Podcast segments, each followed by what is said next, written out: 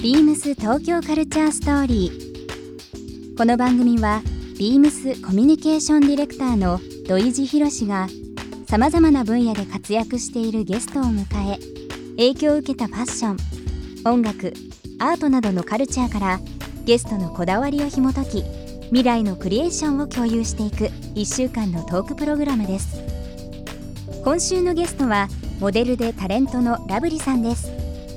3日目のトークは遊びと音楽についてビームス東京カルチャーストーリー今夜もスタートです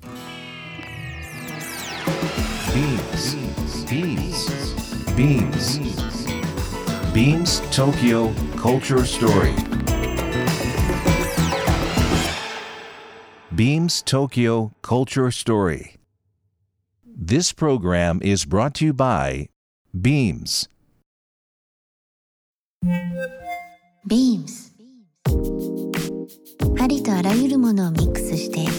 自分たちらしく楽しむそれぞれの時代を生きる若者たちが形作る東京のカルチャーワクワクするものやことそのそばにはきっといつも Beams がいるハッピーな未来を作りたい東京のカルチャーは世界で一番面白いビームス東京カルチャーストーリー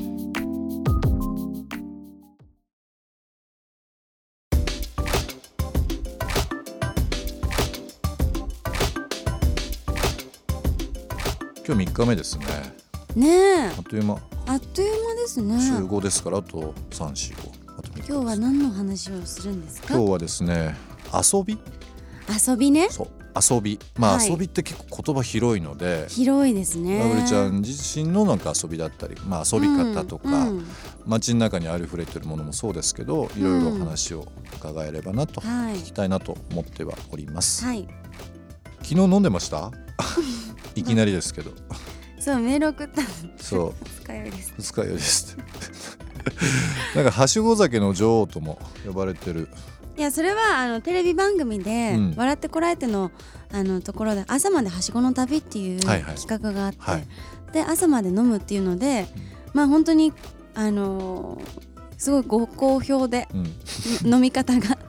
そのキャラクターで走るってわけではなくて、まあ、たまたまそうそうそうそうそのテレビでフォーカスされて。そうそうそうそう、うん別にはしご酒するわけじゃないけど、うん普段、、うんまあ2軒は行く行くかうんな、うんじゃあ1軒目でゆっくりうんご飯食べて、はいっていうよりは、まあうんご飯食べてお酒飲んでそうでちょっすそうと、です、まあ、歌歌ったりだとかカラオケそうじゃそなういそうそう最近、うんスナックまたブームじゃないですか、ねえねスナックねここ何年かな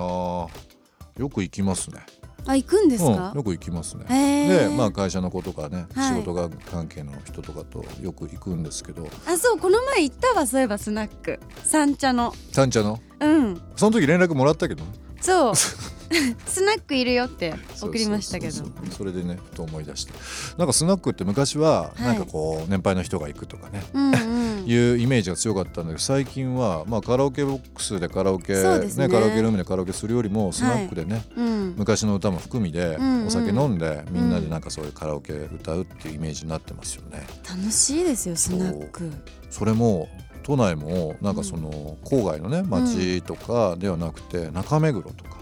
あ中目にあるんですか、うんまあ、それこそ三茶とか、うんうんうん、結構そういう本当にまあ若者が集まるような場所、うんえー大きい町の中にあるのがそのうんうん町とのコントラストがすごい面白いというか、へえあ知りたい、うんうん若いスタッフと行くと例えば山口百恵さんの、ね、曲とか、あれお母さん世代の曲なんじゃないかなっていうのを歌ってる子が多くて。へえどうやってねそういうものに知り合うのとかって言うんだけど、うんやっぱり実際スナックに行ってうん先輩とか、うんうんね違う会社の人とかがはい歌ってるでしょ、うんうんうんその歌詞を見て聞いて大感動するんだ、だってそのねいいん曲だもんその3分4分の中に限られたうんストーリーというか。まあ、今の曲って割とその曲調が良かったり曲調ねうんリズミ感が確かにリズミ感が良くったり良かったりとかする部分あるんだけどなんかその歌詞でやられてこの曲好きだからお母さんに聞いたんじゃなくてうんもうそういった場所スナックで私実はこの曲出会ったんですっていう結構多くへてえそういうストーリーってすごく面白かったです。そうなんだ、えっと一曲私の方で選んだ曲あるんですけど、はいあの新曲ですともまだ聞いたことないかもわかんないですけど、ちょっと自分なりにその曲に対して思い出があってはい昔6年前7年前かな、あうんのフジロックのねベックはいベックベックがものすごいいいパフォーマンスしたのがあるんですよ、うんグリーンステージで。でなんかそのファッションと音楽っていう部分でちょっとあの田舎っぽい感じのベックの部分が、うんちょっとまた改めてうんかっこいいベックになってたへえ曲で、この後ね来日もするんですけどあそうなんですうんか、だらその新曲を、えー、とぜひちょっと聞き流たいしたいなと聞いてください。はいベックの、えー、Up All Night なんかジャンル縛るわけじゃないですけど、うん洋楽邦楽いろんなジャンルあると思うんですけど最近気になっているジャンル、ジャンル、うん、なんかありますかえでも最近はねこの前 流したゆらゆらからちょっと戻れて戻ってこれてないんですねうんうんゆらゆら帝国のワールドにゆら今ゆらハマってて、なかなか抜け出せれないです助けてくださいってぐらいうんあのゆらゆら帝国僕もすごいリズムも好きだし、んまあ、あとねやっぱり歌の力歌詞も含み、あとまうあん世界観全部がね、あのそうなんですよ一つの世界がそうですねありますよねゆらゆら帝国っていね。やでもこの前は山下達郎さんのライブ聞きましたよ最高最高すぎてね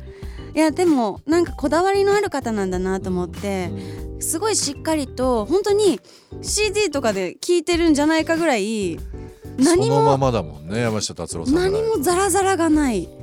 すごいと思って初回のゲストがサカナクションの山口一郎さんだったんですけど、一郎さん選んでもらった曲も達郎さんだったんですよああで達郎さんの話もしてああそだうなかんです、ね、らもう世代関係なしで、うんあのまあミュージシャンもあのもうラブリちゃんもうんそうですけど、いろんな人が達郎さん注目してるっていうのありますよ。まあ今ビームスのお店の中でも結構ね達郎さんかけてますよ。流れてます流れてますへえだからなんかこうねいろんなあのヒットチャートもあったりとかしますけど、うんうん最新の曲もやっぱり面白いし楽しいしそうです魅ね力ある。で,、ちょっとこう振り返ってあの昔の曲も含めた部分ってそうそだうから音楽って本当に幅広く面楽しめま白すいよ。んですよ、うんそうだから YouTube とかでいろいろ探したりとか、うんそうするとこういろいろ出てきたりとか、うん今小泉今日子さんすごい出てくるそうあ自分の中で検索しそたうりとか。 YouTube すごい今出てくるなんか私が生まれたのは89う年ん生まれだから、その生まれる前の曲をなんか知りたいっていう気持ちはすごくあって、うんうんそうで歌えるようになりたいから聴いてるだけじゃなくて聞いたことない曲がそうだよね80年代なんかこうあるんだもんね、ん当たり前だけどでもまあねもう時代も便利になっていろんな形でね、あの聞けたりとかもしてそるうなんでしすよね今ファッションって結構90年代うんが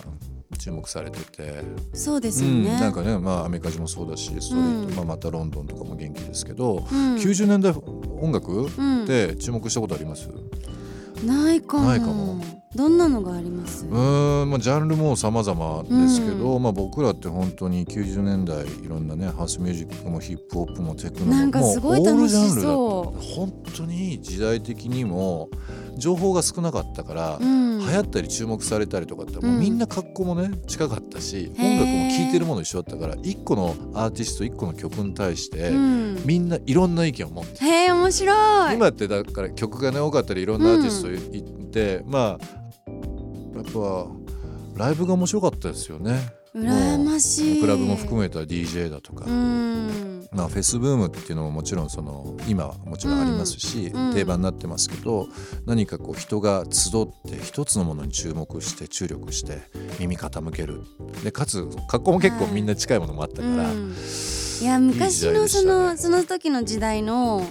その時にリアルに生きて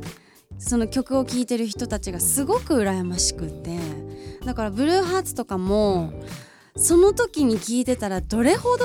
なんか衝撃を受けて聞いてたらもうドンズバ世代でした羨ましすぎるもうボーイもそうですけども本当に羨ましいボンズバ世代ですよただあのさっきのねあのお父さんお母さん世代じゃないけど、うんもう60年代70年代80年代初頭の素晴らしい曲、はいその時代背景、まあ、自分自身は体験してないから、うんまあ今のラブリーちゃんと同じように、んあの時体験したかったなっていうそうのは強くありますよ。ね体験したかった、ねその時に聴きたかったっ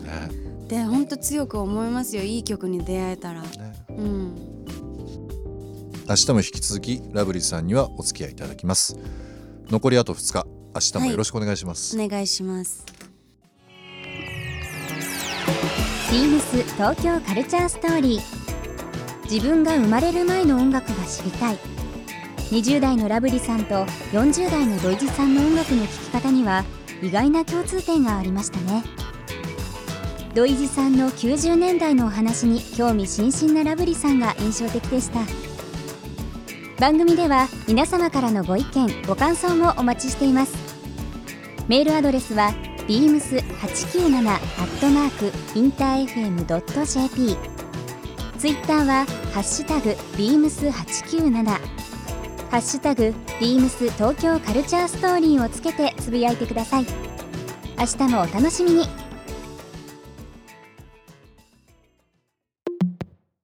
ビームス子供ビームスの新野健です洋服を好きになったきっかけは当時山形で暮らしていて雑誌の影響がとても大きかったですその中でビームスの商品がどの雑誌にも出ていてそれがとても魅力的で気がついたらビームスを通して、えー服がとても好きになっていました